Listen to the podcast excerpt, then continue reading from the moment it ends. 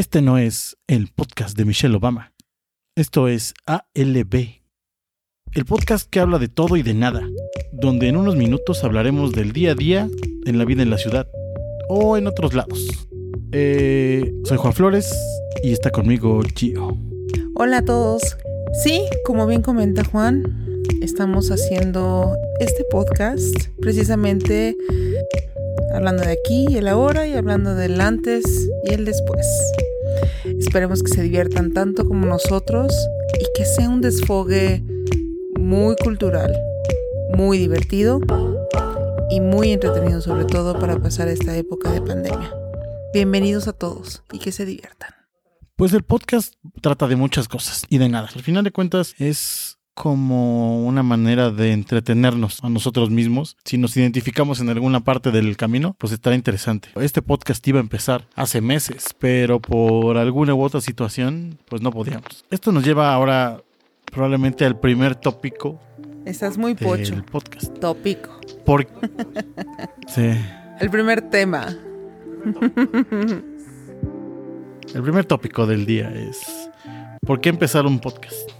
¿Tú por qué crees que hay que, o sea, tú por qué empezarías? La idea original por la que surgió este podcast, primero que todo era para expresar todo lo que traemos en la mente, todo lo que pasa en nuestro día a día, toda nuestra vida godín, ejecutiva, entre comillas, que, que sufrimos, padecemos, pasamos, y no nada más nosotros, sino millones de mexicanos hoy en día. Pero además, yo creo que es también una parte de acercarnos a la gente, una parte de, de expresar, sacar, desahogarnos. Y yo creo que en esta época de pandemia es más que válido el tratar de tener ciertos, ciertos métodos de fuga, digámoslo así. Y qué mejor que que este sea uno de los principales, que siendo un proyecto en común, siendo algo tan divertido que hemos tratado de hacer, se ha extendido tanto, porque esto estaba, como bien comentábamos, desde antes de la pandemia.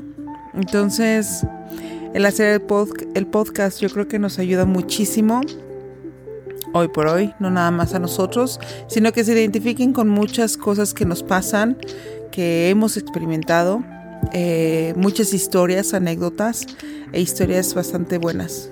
El tema aquí y el propósito de todo, pues es que nos divertamos, nos la pasemos chévere, tengamos una copita en la mano, si no tomamos o si no toman, pues... Si, si toman, tomen.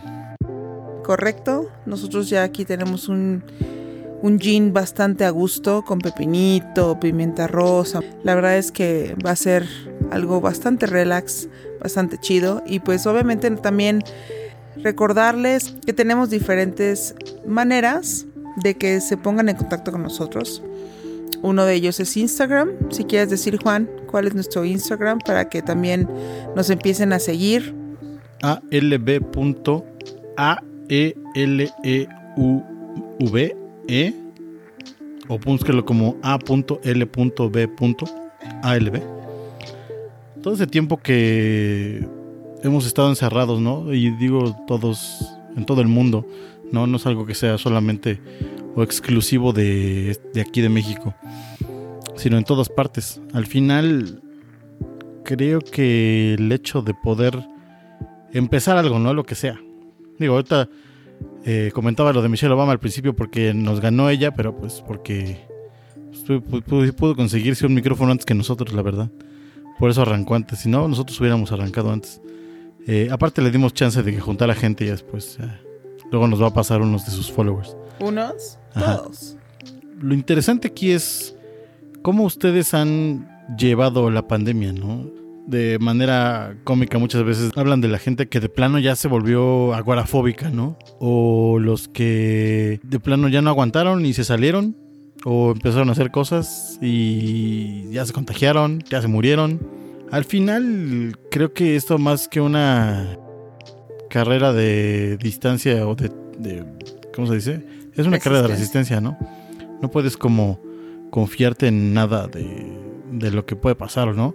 Al final digo, o sea, si quieren ahí comentarnos algo ya en el, en el Instagram de cómo han estado haciendo para llevar la, la pandemia, pueden hacerlo. Ahí mismo en, la, en el link de la biografía viene para que puedan ir a escuchar el podcast a Spotify o cualquier otra eh, plataforma ¿no? de, audio donde se va a subir. No quiero hacerlo tan, tan lúgubre, ¿no? Hablando de pura pandemia. Empezar un podcast tiene mucho que ver con el hecho de querer hacer algo, ¿no? De querer entretenerte de una manera diferente, de querer hacer las cosas que te llaman la atención, ¿no? O sea, muchas veces era más complicado tener acceso a, una, algo como el radio, ¿no? Ahora lo puedes hacer con una computadora, incluso con un simple teléfono y las plataformas que existen, ¿no? O sea, realmente no necesitas mucho, no incluso no necesitas invertirle mucho, digo. Dos micrófonos, una computadora que funcione bien, eh, internet y ya, ¿no? Si ya tienes un teléfono, con el mismo teléfono puedes hacerlo, incluso para grabar a, a más personas, y no, no necesitas empezar como super pro, ¿no? Nosotros no estamos super pro, estamos cómodamente en la sala de la casa eh, grabándolo. Entonces, es esa, esa parte como un, un, proyecto que tienes ahí desde hace mucho tiempo y quieres arrancarlo, ¿no? Entonces, la mejor manera de, de empezar un proyecto es haciéndolo. Si no, jamás lo vas a hacer. Si solamente estás pensando en cómo lo vas a hacer, en cómo vas a empezar. Y en cómo, cómo hacerlo perfecto, nunca no, vas jamás. a hacerlo. Obviamente de eso se trata. Y se trata de también de escuchar algo chido, como decimos en México, en la Ciudad de México, chingón. Porque, pues ante todo es diversión, entretenimiento, eh, reír. Egocentrismo poco, también. Platicar. Entonces, la verdad es que van a venir muchas cosas, muchas sorpresas. Eh, va a haber invitados. También es súper importante también eso. No nos van a escuchar a nosotros dos siempre para que no se haga tan monótono, porque de por sí, imagínense, nosotros nos escuchamos diario a todas horas, ¿no? Y nos escuchamos en el trabajo y uno en una conferencia, otro en otro, porque además debemos de contarles, nosotros somos personas comunes y corrientes, más corrientes que comunes. y eh, obviamente tenemos nuestras vidas corporativas, eh, un poco suspendidas hoy por hoy haciendo home office diario, pero aparte eh, tenemos nuestra, pues, nuestra vida laboral. Entonces, haciéndolo un poquito más dinámico, vamos a tener muchos, este, muchos invitados, secciones, vamos a ir empleando muchísimo todo lo que vamos a estar hablando en este podcast y haciéndolo pues lo más entretenido posible para tanto para ustedes, pero principalmente para nosotros, que las vamos a pasar muy muy bien. Sí, esto es más, como les digo, es más para entretenernos nosotros que para ustedes, ¿no? La verdad. Sí queremos dejar bien en claro que no, no queremos aburrirlos, no, no siempre van a ser así de lúgubres los inicios del programa, pero poco a poco vamos a ir levantando esto. Entre todos, al final puedes empezar en un tema y terminas hablando en otro. No es como cuando empiezas en YouTube a buscar cómo cambiar un foco sin una escalera y terminas viendo videos de cómo hablar con jirafas, ¿no? O sea, no sabes que de repente es dónde te va a llevar. Es un azar. Es un físico que habla de eso, del azar.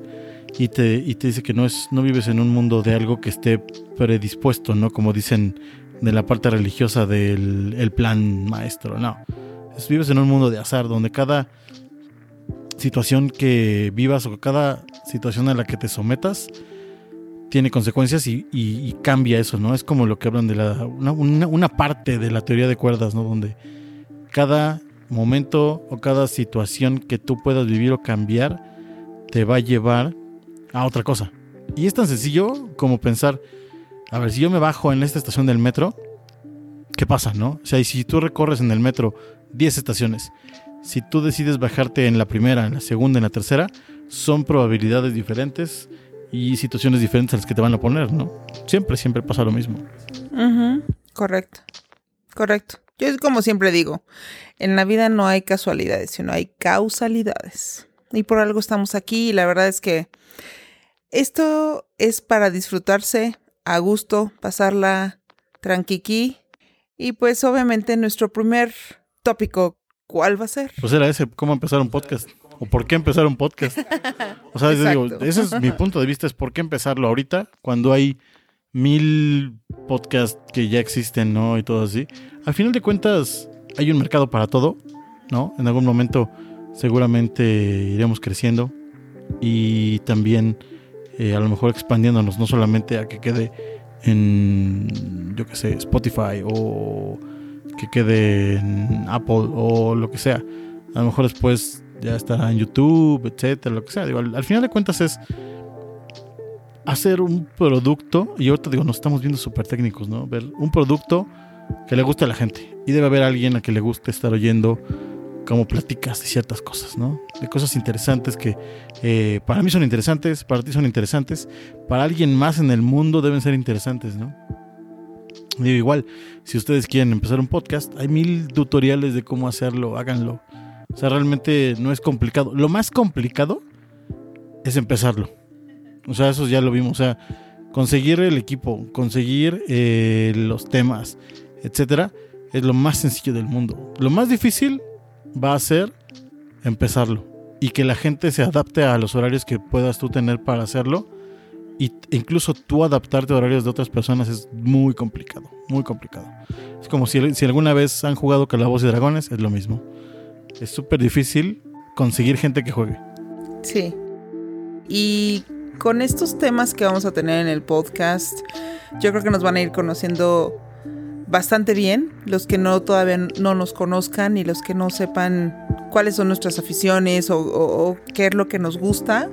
Y hablando de Calabozos y Dragones, bueno, pues eh, Juan es un tremendo seguidor de Calabozos y Dragones y por eso hace referencia a eso. Van a ver que también eh, súper, súper, súper, súper fan. Es yo diría un geek de Star Wars. Ah, eso sí de toda esa parte, ¿no? Todo lo que tenga que ver con los temas geeks, también vamos a ver. Hay gente que también va a venir o va en algún momento se va a conectar para platicar de lo mismo. Y ya verán. O gente que va a hablar de vinos, nos van a ilustrar un poco más en ese universo.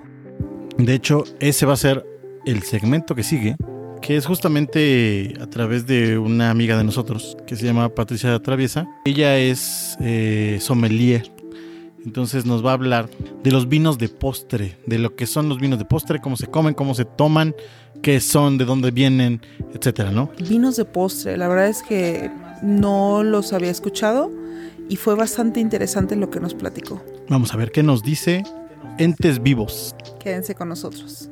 ALB. Entes Vivos.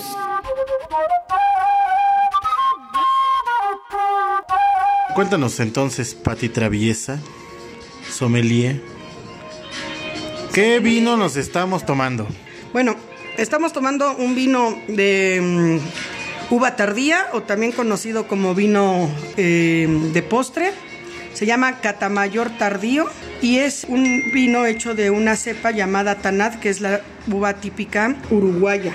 Las uvas que se usan para hacer este vino de postre ¿Cómo es la onda? Ajá, estas uvas son, eh, por eso se llama vino de, eh, de, uva tardía, porque no se cosechan en los meses que generalmente se hace la vendimia, que en el hemisferio norte generalmente son, eh, empieza la vendimia en agosto, septiembre, estos ya generalmente se van cosechando estas uvas en octubre y obviamente al ya cosecharse tardíamente, pues estas uvas se hacen pachichas y se hacen más dulces. Por eso los vinos de postre son vinos dulces que se tienen que servir entre 5 o 6 grados este, centígrados, o sea, se tienen que servir muy fríos. ¿no? Este vino está hecho de una uva eh, típica eh, uruguaya que se llama Latanat, pero al final es un vino portugués. Okay. Y tiene unas notas, tiene una nota muy particular que es una nota de ciruela pasa. Ok. Y este se tiene que servir frío. ¿Entre cuánto y cuánto? Entre 5 o 6 grados este, Celsius. La verdad sí está bueno. Es una botella con un cuello largo. De hecho, no es, no es la típica botella de vino que ustedes se podrían imaginar. ¿Hay alguna clasificación en las botellas? Sí, o sea, hay unas que se llaman, eh, por su tamaño se llaman Magnum, o sea, tienen diferentes nombres de acuerdo al, al tamaño pero generalmente las botellas de vino blanco, rosado o tinto son botellas en donde les caben 750 mililitros. Ah. ¿Por qué? O sea, ¿por qué están hechas de 750 mililitros y no de 700 o no de un litro? Porque se dice que es... Bendito, es bendito. No, cuando el que hace el vino, cuando el que hace el, el que sopla para hacer el vino en la botella es como su capacidad pulmonar de, de hacer un solo soplido Ah. y entonces hacer una botella que sea de 750 mililitros. Ah. Ahora, las botellas de los vinos este, de postre o los vinos de uva tardía son generalmente este, más chicas, ¿no? Este en particular Por lo mismo, de que son como un concentrado, pues. Exacto. Entonces tienen que ser más chicos. Exacto, porque no tiene, porque no hay tantas uvas, o sea, no hay tanta cosecha para hacer este vino, este vino. Por eso es que generalmente los vinos de postre son de botellas de 375 mililitros. Cuando comemos, ¿qué es lo más recomendado? O sea, sabemos que es vino de postre. ¿Después de qué? Pero a lo mejor que ella nos dice, ¿sabes qué? Con un queso camembert reposado tres años, sabe buenísimo este vino. A lo mejor puede ser una recomendación. Mira, los vinos de postre generalmente precisamente este, se maridan con postres. Este particularmente que tiene una este, nota de ciruela pasa, Ajá. Y sí Yo- sabe, ¿eh? Sabe a ciruela pasada. Ahí. Yo les recomiendo que sea este pues con un con un pastel de chocolate o como o con una tarta de, de frutos rojos. Que ¿no? sea un que sea un sabor plano, no que tenga varias mezclas de, Eh, eh, eh, ¿no? sí. Ahora, hay otro vino de Puede postre. ser con queso. Que- O sea, yo, yo este me lo imagino con un queso. Sí, pero tiene que ser este un queso que, que, que no sea tan fuerte. ¿Un queso madurado? Sí, me lo imagino. O sea, como onda ate con queso. No, no, no. Ándale, ate- o- ate con onda queso. ate con queso. Ate con queso, sí. Yo les recomiendo que el ate sea pues de membrillo o Claro. que sea ¿De miembrillo? frutos rojos. Esta, este vino es sumamente, bueno, este de acá, el, el portugués cuesta 450 pesos. El tardío. El tardío. Ajá, exacto. Y este otro que es español, de una este, bodega catalana que se llama Gramona, Pero el vino se llama. pero el vino se llama Gewürztraminer, que es la uva típica alemana. Pero también se cosecha en, en- en Cataluña y con este también es, de, de- eh, también aquí vino dulce frío, Gewürztraminer, y a pesar de ser hecho en Cataluña, en una bodega catalana que se llama Gramona, pues lo hacen de una uva alemana. Este en particular es delicioso, no lo pude conseguir para hoy. Este, pero es, este trae notas de lichi exquisito. Órale. Entonces, este yo lo recomiendo, por ejemplo, con un pie de, de guayaba, por ejemplo. ¿no? O, también con, o también puede ser con el latte con queso, pero entonces métele un ate de guayaba. Sí, lo recomendarías con algo dulce. No me lo imagino degustándolo con algo dulce. Hay Además, dos tipos de maridaje y Ah. eso depende del gusto del comensal. Hay el maridaje de choque, que es cuando tú metes un vino dulce y quizás lo metes con un queso saladito y cuando tú haces esa combinación, este empata perfecto. Es como mi combinación. O hay mari- esos son maridajes de choque, pero hay otros maridajes que son este flat, ¿no? Que es pues si vas a meter un vino dulce, lo metes con algo dulce y también queda perfecto. Depende del gusto del comensal. Claro. ¿no? Si al comensal le gusta eso, es esa mezcla de sabores de choque de algo salado con algo dulce, puede, puede ser. Como ¿no? la típica tabla, ¿no? En donde vienen los quesos y viene acompañado de un vino y hace ese contraste tan, tan padre, ¿no? Que les gusta a la gente.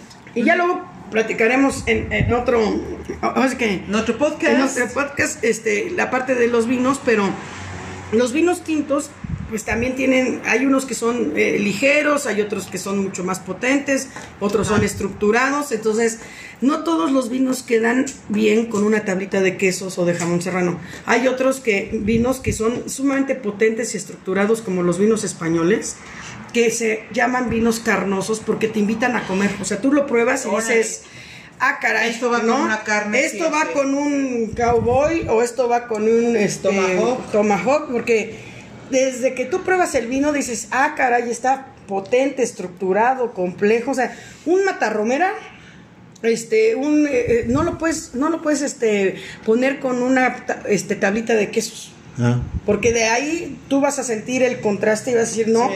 yo necesito algo más potente en cuestión de maridaje Ay. para que empate con ese vino. Así como hay cortes madurados, hay vinos que se designan para cortes madurados. Yo me imagino que va de la mano también, o sea, tanto así evoluciona el tema de los vinos como con las carnes. No sé si hay vinos que te llevan a la carne, ¿no? Pero la carne que se prepara de diferente manera, como las carnes maduradas, pero debe tener una, un maridaje diferente también. Exacto. Ah, Lo, lo platicaremos en otra sesión, pero definitivamente eh, los vinos, hay unos vinos que son muy tánicos, quiere decir que tienen taninos, tánicos, ajá.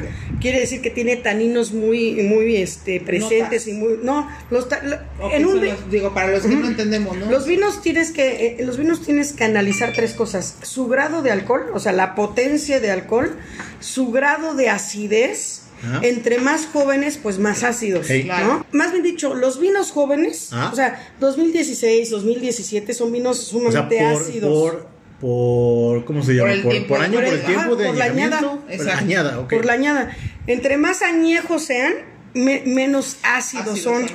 ¿No? Es, los vinos son, es un ente vivo. Entonces los vinos son como los seres humanos, o sea, los vinos añejos les pasa lo mismo, conforme van pasando los años, les va restando acidez porque dejan de ser tan broncos. Ok. Entonces, pero una cosa es, es la acidez, otra cosa es el golpe de alcohol y otra cosa son los taninos. Los vinos tintos tienen taninos, que es esa, esa sensación de, de sentirte en los dientes como, como ásperos. como a- la astringencia en los dientes, esa aspereza en los dientes. Es como cuando estoy muy borracho que digo, es que este vino no se toma, se mastica, porque se te queda en los dientes, se siente, sientes esa, esa necesidad como de masticarlo, ¿no? Exacto, eso lo dan, lo tienen los vinos tintos, porque en la fermentación de los vinos tintos se fermenta con todo y cáscara, Ah. y con hollaje y con semillas y todo. Entonces todo eso hace que el vino tinto tenga taninos. Los vinos blancos no lo tienen. Cuando está en el mosto, que es el, el- el tonel en donde ponen todo el jugo del vino, ya hay máquinas que hacen que les quiten toda la cáscara y dejan fermentar sin la cáscara y por eso es que se hace vino blanco. Y el vino rosado también es, este, tampoco tiene taninos, se hace de otra manera, pero por eso es que el vino blanco y el vino rosado no tienen taninos. Los vinos, este, tintos sí lo tienen. Y los taninos es esa eh, astringencia en los dientes, pero también tiene que ver con esa, ese amargor que se siente a veces en los vinos. Entre más tánico sea, más amargo sientes el vino. Entonces, por decirte, o sea, si tú sabes que vas a servir un vino tánico, ¿no? O sea, como el Protos, que es un, que es un vino español que es- tiene es- este, taninos sumamente potentes, ¿no? Y sabes que lo vas a servir, por ejemplo, un café, ¿cómo te lo tomas? Frío o caliente, generalmente. ¿Por qué? Porque el café, cuando tú lo sirves muy caliente, bajas el amargor. Entonces, en un vino tinto, cuando tú lo sirves a una mayor temperatura, en vez de que lo sirvas a 16 grados, lo sirves a 18, le bajas el amargor que viene provocado por los taninos. Entonces, cuando tú sabes, que- como sommelier, que vas a servir un vino este, que tiene muchos taninos, o que sus taninos son muy, muy potentes, en vez de que lo sirvas a 16, sube, sírvelo a 18, para que le bajes el amargor. Pero esos vinos tánicos, pues no los puedes servir con una rachera. O no lo puedes servir, este, perdón, pero pues con un Tache, tache, tache, si llegan y piden un pinche vino así, que no va. Un vino tánico lo tienes que servir con cortes también estructurados, ¿no? O sea, Claro. el Tomahawk, el, el Cowboy, el New York, o sea, porque al final va a empatar perfectamente con un vino tánico. para los que los están escuchando y están aprendiendo contigo. Eh, a ver, Pati, este tardío lo podemos servir. Si no nos acabamos, no pasa nada. Se guarda otra vez y se congela. Sí, pero también te voy a decir, se guarda, yo les recomiendo que compren este hay unos tapones, o sea, le quitas el corcho y ahí hay Claro. unos tapones que son este bombas este donde les quitas El aire. El aire, no, no me acuerdo cómo se llaman ahorita esas bombas, pero le quitas el aire y lo metes al refrigerador con ese tapón y te debe durar este con el tapón unos eh, 3, 4 días, ¿no? Un vino blanco y rosado igual, ¿no? Igual. Sí, porque muchas veces tenemos la, la, la, la creencia de que, ah, sobró fino. Tú le pones el tapón y pues te va a durar unos 2, 3 días, pero si le pones el- el- Esa el- bomba. esa bomba, te puede durar como uno, en, en un vino tardío te puede durar como unos dos días más o tres días más. Entonces, los vinos blancos, por ejemplo, si le pones nada más el corcho, pues ay, te va a durar ahí unos tres días en el refrigerador. Si lo haces con la bomba, te va a durar una semana. Y un vino blanco, un vino tinto, cuando le pones el corcho, pues te puede durar una semana. Si le pones el tapón con la bomba al vacío, te va a durar pues prácticamente no se casi hacer dos semanas. ¿no? Y no se va a hacer vinagroso, Ok. ¿no? Sí, porque muchas veces lo guardamos y, ah, sí, para el rato. No, ya cuando lo pruebas, está pues ya. súper se- vinagroso, Se hizo vinagre, ¿no? Pues mira, les voy a decir, los vinos este, de uva tardía, como son 375 mililitros, en una sentada te lo acabas, la verdad. Ahora, este de aquí, eh, ve la botella, es mucho más elegante, es- son como los perfumes, ¿no? Sí. O sea, te das cuenta desde el envase. Es mucho más elegante. Ahorita, pues esta ya está abierta, pero Claro. si hubiera podido conseguir una, Una nueva, ajá. el, el- está el corcho, pero luego aquí tiene este cera. Le da cachete. Bastante caro para un vino de uva tardía que trae 375 mililitros. ¿eh? Si tú quieres quedar bien, te llevas un Gewürztraminer. Ujú. ¿no? Digo, con cualquiera quedas bien, pero ya también con la explicación, pues es más fácil que puedas llegar y y por ejemplo, este, el tardío, pues traía notas de ciruela pasa. Hay otros este, franceses, españoles, que traen notas de chabacano, ¿no? Este en particular... eso- unos orejones para que acompañen esos. Este por eso es que es tan tan tan raro porque está hecho en Cataluña con Gewürztraminer, pero aparte las notas eh, son exquisitas porque tú te, lo- te lo estás tomando y verdaderamente parece que te estás tomando un jugo de liche. Ok. Así, delicioso. Qué bien. Fre- o sea, y como te lo estás tomando frío, frío, frío, o sea, lo sientes, sí lo sientes dulzón, pero lo sientes fresco. Patricia Traviesa, sommelier. ¿Alguna, algún Instagram, o algo? Twitter. En Facebook estoy como sommelier Pat TA. Pat. Ajá. Y en Instagram estoy como Patricia-Traviesa. Pero poco a poco vamos a ir viendo más cosas, diferentes tipos de vino, cómo y nos va a maridar. ayudar muchísimo, Pati, a que no nos veamos tan chundos en pedir un buen vino cuando vayamos a comer pues, con los brothers, con la novia, con el novio, con, Con el los jefes, con los suegros. jefes, exacto. Para que se luzcan, lúzcanse. Gracias, Pati. Gracias, gracias a todos. Bueno, pues después de esta sección que tuvimos muy buena, la verdad es que nos encantó tener a Patti. Eh, honestamente, muchas gracias por esta, esta gran clase que nos diste. Obviamente van a seguir muchos más, porque además hace catas, este, y- y- e incluso la pueden contratar. Y eh, nuestra siguiente sección es una sección que va, les va a encantar. La verdad es que a mí me gusta mucho porque va a ser de diferentes temas. Nuestra siguiente sección se llama Mesa Redonda. No, la mesa redonda. Ah, la mesa redonda. Ok, la mesa redonda. Disculpen De todas maneras ustedes. tiene intro, no te apures. La mesa redonda. Bueno, la mesa redonda, cada episodio vamos a tener un tema al azar. No importa el conocimiento que tengamos nosotros o la persona que esté grabando con nosotros, y vamos a hablar de eso, sin importar si conocemos o no del tema. Por ser el primero que vamos a tener en nuestro primer podcast. ¡Yay! ¡Woo! Por fin están haciendo nuestro bebé. Em, va a ser cómo nos conocimos. Más bien el tema sería, ¿cómo empiezan las relaciones? Muy bien, entonces ese es el tema. ¿Cómo empiezan las relaciones? A veces, digo, yo no soy psicóloga ni, ni pretendo serlo. Aclaro desde ahorita, no pretendo ser nada de eso. Sin embargo, creo que es súper interesante, por lo menos a mí me encanta escuchar a la gente, a mis amigos, a las personas que se acercan a mí, porque la verdad es que es bien interesante y súper divertido el, el enterarte de cómo la gente se conoce, sobre todo las personas que terminan siendo pareja. Y es muy interesante el, el conocer esas historias. Vamos a empezar con nuestro, nuestra historia. Porque además, como siempre y como en todo, hay dos versiones. Entonces yo voy a contar la historia real. La historia real, sí. La historia real de cómo nos conocimos Juan y yo.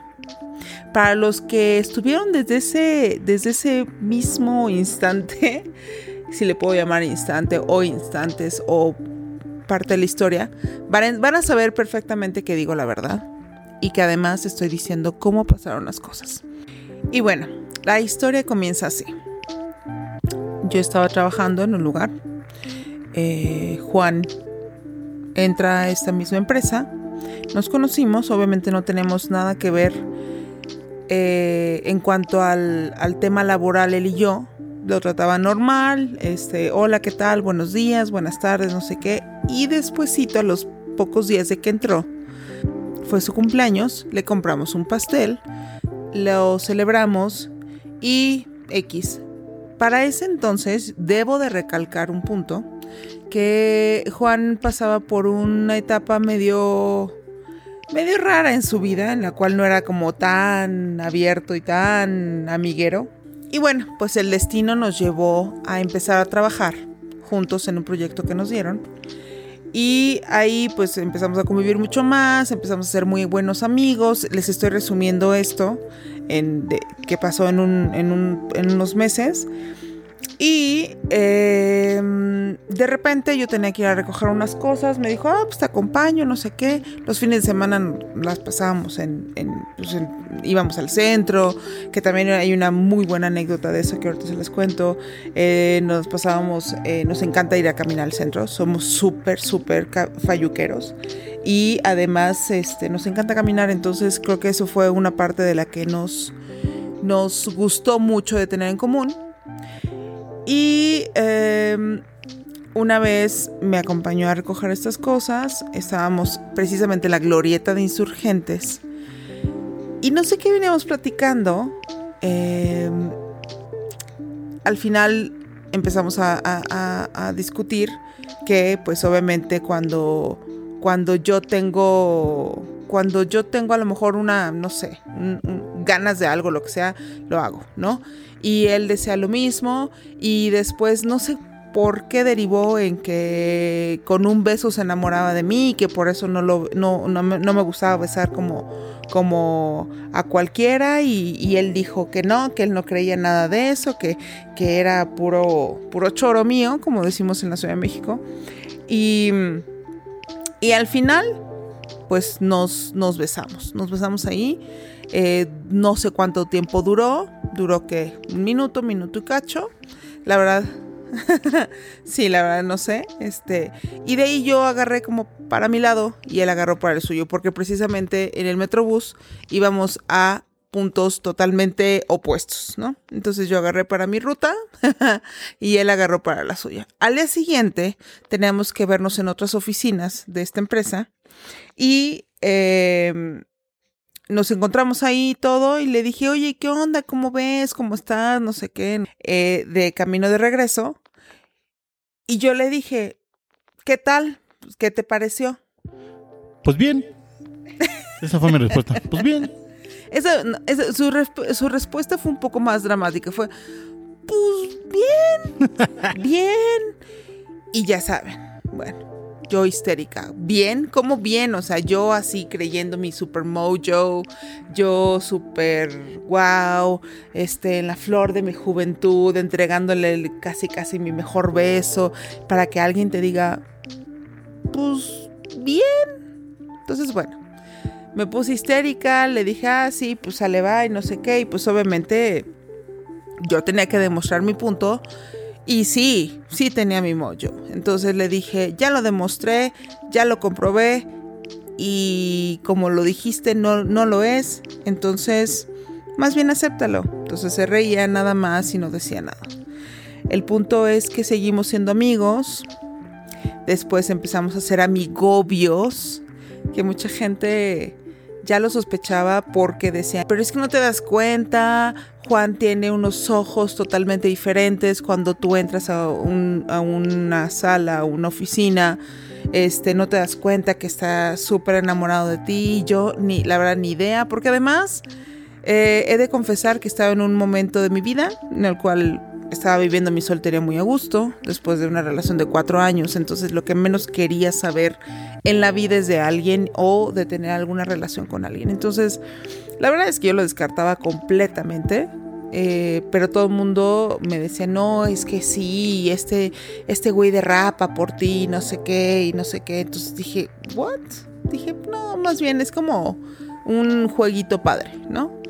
Resultó ser que yo eh, me fui de vacaciones con mis papás a Europa eh, por tres, tres semanas.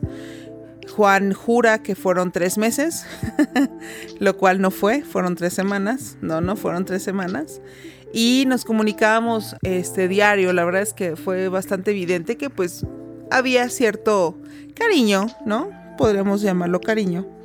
Y cierto interés por parte de Juan, obviamente, porque eh, nos comunicábamos a través del de, iPod este, en ese momento y pues obviamente estoy hablando del, del año 2011, ¿no? Entonces, em, mis papás también como que decían, ah, es un amigo.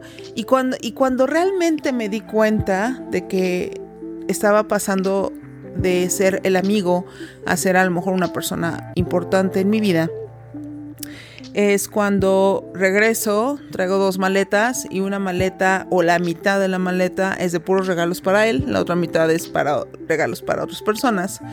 Y me doy cuenta y digo, o sea, sí, sí está haciendo algo importante. Entonces, en ese momento yo no me quería apresurar, le dije que tomáramos las cosas con, calma. Eh, él un día se puso muy serio conmigo, me dijo, pues yo no sé, pero tú me has enseñado a decir las cosas y a expresarlas, entonces yo te voy a decir que está esto, aquí estoy y que pues te voy a esperar, pero pues que casi casi no es eterno y pues cuando tú quieras. Pero si el día de mañana encuentro a alguien más que pueda o que quiera estar conmigo, obviamente pues ya no voy a ya no voy a insistir contigo. Dijo, ok, está bien, me la juego. Yo, sí, está bien, shalala, shalala. Nos las pasábamos muy bien cuando nos veíamos, cuando, cuando estábamos juntos, el fin de semana, cuando salíamos a todos lados, íbamos a los teatros. ¿Se acuerdan cuando salíamos antes de esta pandemia a todos lados? Sí. Y ahora ya, nada más sales al súper y ya. y tapado. Entonces, eh, además, sí, y que te asfixies y, los lentes se te empañen, porque en el caso de Juan se le empañan con todo, ha intentado todo, pero bueno, se le siguen empañando. No sirven esos trucos del internet de ponle jabón, ponle no sé qué, no sirve de nada. Sí, así que no los manden, gracias. Entonces, así nos las pasamos un rato. Después él decide que quiere irse solo de vacaciones a Nueva York.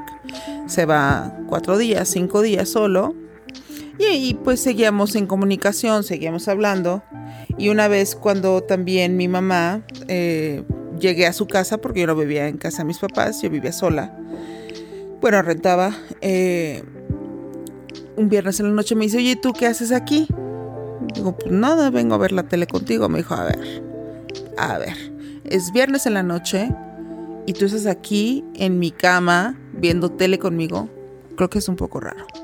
Entonces, fue ahí cuando me di cuenta y cuando ella me dijo las palabras más sabias que jamás se me van a olvidar. ¿Por qué te sigues haciendo tonta? ¿Por qué no te das cuenta que Juan está súper enamorado de ti y que tú también tienes sentimientos hacia él? Porque pareces perrito sin dueño, que no te hallas en ningún lado. Y ahí fue cuando me di cuenta que tal vez estaba cometiendo el error más grande de mi vida al no darme cuenta que había una persona que se preocupaba por mí, que estaba conmigo incondicionalmente, porque así lo estuvo todo el tiempo, todo, todo, todo el tiempo. Y porque además, a pesar de los momentos difíciles que pasé durante esa temporada, siempre estuvo ahí. Y era el que siempre estaba apoyándome y estaba eh, al pendiente de lo que necesitara. Y fue cuando dije, creo que tienes razón, regresé a mi casa. El viernes, perdón, bueno, ese viernes terminó, me regresé. Y el sábado en la noche, que era la última noche que él pasaba fuera, porque ya al día siguiente volaba y llegaba en la madrugada del lunes al aeropuerto de la Ciudad de México.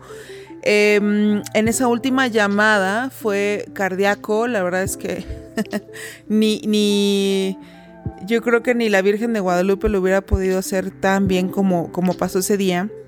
Y fue muy chistoso, porque esa llamada que hicimos a través del iPod eh, el FaceTime que hicimos fue muy chistoso porque empezó como con muchas interferencias y se cortaba. Y entonces me mandaba mensajes y me decía, no te desconectes, este, dame chance, estoy aquí en el hotel, pero voy a, este, voy a ver dónde me conecto. Entonces se conectaba otra vez y ya. En eso, la verdad es que yo tenía la necesidad y siempre que, todos los que me conocen saben que hablo hasta por los codos y además, este, digo, soy muy, soy muy mal también, pero, pero prefiero sacar lo que se me quede a que se me quede adentro. Mi pecho no es bodega, como dicen. Entonces dije, pues ni modo, me voy a arriesgar. Voy a decirle lo que está pasando, lo que pasó en su ausencia con este viaje que hizo. Y eh, le dije, oye, ¿sabes? Estos días que no has estado, he estado pensando mucho, han pasado muchas cosas, muchos pensamientos y la verdad es que pues me he dado cuenta que yo, y en eso se corta la señal, se corta el internet. Eh, yo digo, bueno, ¿qué pasa? ¿Por qué no me puedo conectar otra vez? No me podía conectar. Él, él, me mandó un mensaje, me decía, espérame por favor, no te vayas, no, no vayas a dormirte porque ya era tarde también. Este, déjame conseguir señal porque necesito, necesito entender y saber lo que me vas a decir. Total de que a los, como a los cinco minutos nos volvemos a conectar. Me dice, por favor, dime qué, qué fue lo que, lo que estabas diciendo. Y le dije, la verdad es que yo me he dado cuenta que sí tengo sentimientos de ti. Eh, estoy queriéndote mucho. Eh, tengo ya eh, este tipo de sentimientos muy raros, la verdad, este, porque somos muy amigos y, y, pues porque empezamos como de desmadre y eso. Y pues si quiero intentar algo contigo, que nos las llevemos tranquilos, pero pero hacerlo bien. Bueno, pues él empezó a ponerse muy contento y al día siguiente él volaba, como les decía, y me dijo, voy a llegar del aeropuerto a tu casa, este, ya para bañarme y nos vamos al trabajo. Entonces le dije, sí, perfecto. Y sí, tal cual, llegó del aeropuerto con su mochilita, me acuerdo perfecto porque nada traía una backpack, se fue, se fue de, de este, de, de a hippie y regresó de hippie apestoso. No, no, no apestaba. Obviamente nada más traía todo lo de... nada más traía todo el, el, olor a aeropuerto y avión y bla, bla, bla. Y a las, como a las 6 de la mañana, seis, seis y media, tocó, tocó o me escribió para no tocar la puerta y no despertar a todo mundo. Eh, y le abrí y cuando abrí la puerta, nos abrazamos y jamás, jamás nos volvemos a separar. Suena muy cursi, suena muy, muy meloso, pero la verdad es que así pasó. Esa es mi historia. Esa es la verdad. Esa es la parte que yo tengo que contar. Eh. Vamos, cuéntala tú. A ver, a ver, a ver, cuéntala tú. Pero, pero la verdad, no vayas a agregarle cosas porque todo mundo sabe que vivió con nosotros en esa, en esa época y en esa etapa, que dije la verdad. No es cierto. La verdad es que todo empezó a través del odio. Ah, claro. bueno, eso yo lo supe. Es que eso yo lo supe hasta después. O sea, por eso mi historia fue lo que yo viví, lo que yo hacía, etcétera. Pero cuéntale tu odio. Y todos me dirán si sí o no. Muchas veces las relaciones comienzan a través del odio empiezas a odiar a una persona y no es realmente como que hagas el, el clic, ¿no? Digo, seguramente existe el amor a primera vista y cosas así, pero muchas veces también empiezas el trato con una persona a través del odio. Cuando yo entré a trabajar, donde yo trabajaba, pues era muy normal, ¿no? Digo, para mí era, pues, X. Pero empezamos a tratar a la gente y, y de repente, pues no sé, yo, yo estaba en una etapa donde también así, como que no, no me sentía a gusto con nadie ni con nada, ¿no? No, no, no, socializaba tanto. Y entonces, pues digo, yo siempre he sido como más amena, etcétera, en el tema laboral. Entonces, pues ella también su trabajo era ese, ¿no? Era estar como como juez y parte porque era de, de- de recursos humanos, etcétera. Conciliadora con varias Ajá, áreas. entonces realmente te- te- tenía que estar bien con todos, ¿no?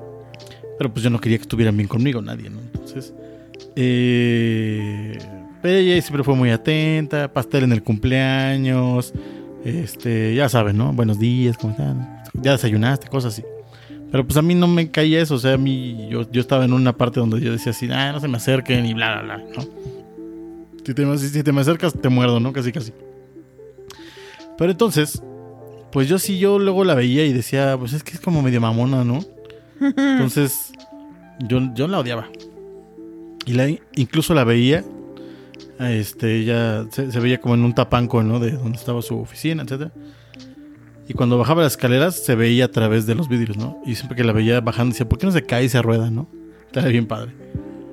Y este... Dios santo. Y ya digo, por azares del destino, sí nos tocó trabajar en un, en un proyecto juntos. Y digo, al final vas como viendo que la gente no es tanto como pensabas, ¿no? Y que también necesitas ir modificando eh, tu comportamiento para con la gente. En el trabajo o donde sea que vayas tú teniendo que socializar. Al final de cuentas es eso, ¿no? No puedes tampoco vivir recluido siempre en lo que piensas. El ser humano tiene que recaer siempre en la parte social. Siempre. Y eso se ha remarcado más ahorita. Entonces, por angas o mangas nos tocó trabajar juntos y empezamos a, a- salir como amigos, como amigobios, etc. Y sí, justamente todo lo demás, desde la parte del, del beso hasta Nueva York, eso sí fue cierto. Todo fue cierto. Como cuando Han Solo les dice, it's all true. Cuando quieres estar con alguien, ¿cómo te das cuenta de esa parte, no? De, de tus emociones y de cómo terminas abriéndote. Igual, yo pensaba que podía quedarme recluido, todo lo que estaba yo viviendo en ese entonces, y que no quería compartir con nadie, y al- final terminé haciéndolo, ¿no? Realmente nadie puede quedarse recluido, ni siquiera los sociópatas pueden hacerlo. Al final de cuentas, lo van a reflejar en algo. Tienes que plantarte en un punto y sí decir, a ver, esto es lo que hay, lo tomas o lo dejas, porque también no puedes estar siempre con la zozobra o con el le diré o no le diré. Y esto sí es verídico, sucumbió ante mis encantos, ¿no? Entonces, tienes que hacer las cosas. Creo que también lo he estado viendo recién. No puedes quedarte con ganas de nada que realmente quieras hacer, porque después a lo mejor no va a haber tiempo de hacerlo o no va a haber vida para hacerlo, ¿no? Entonces, yo sí les puedo recomendar, si ustedes están con alguien o quieren ir y estar con alguien, háganlo, díganlo. Y no les corresponde, pues no se acaba el mundo. Hay más personas, hay más oportunidades, hay más mundo, todavía, ¿no? Lo que nos dejen los avispones y la pandemia. Entonces ustedes dirán, ¿las relaciones nacen del odio? ¿Se crean a la fuerza? La anécdota de todo esto es, si ustedes quieren, pueden. No se, no se desesperen, porque dicen es que he pasado de uno a otro, he besado muchos sapos y no sé qué. Siempre dicen lo mismo o siempre decimos lo mismo. Pero mm, las cosas llegan cuando deben de llegar. Pero bueno, no queremos, no queremos abrumarlos más con esa historia cursi Queremos escucharlos, queremos que nos escriban, que nos digan qué les parece. Es el primero. Hay errores, hay omisiones, pero también hay muchas ganas de que se diviertan, de que divertirnos nosotros y obviamente de pasarla súper bien y de tener por lo menos un momento agradable o varios momentos agradables, reírnos muchísimo y eso es lo que, lo que tratamos de hacer. Siempre queremos agradecerles su tiempo, ¿no? Si llegaron hasta aquí es porque seguramente se van a volver fans. Creo que no queda nada más que despedirnos. Por favor, síganos. Como dicen los de YouTube, denle manita arriba. Y nos escuchamos en el próximo. Ha sido todo un gusto. Bye. Adiós.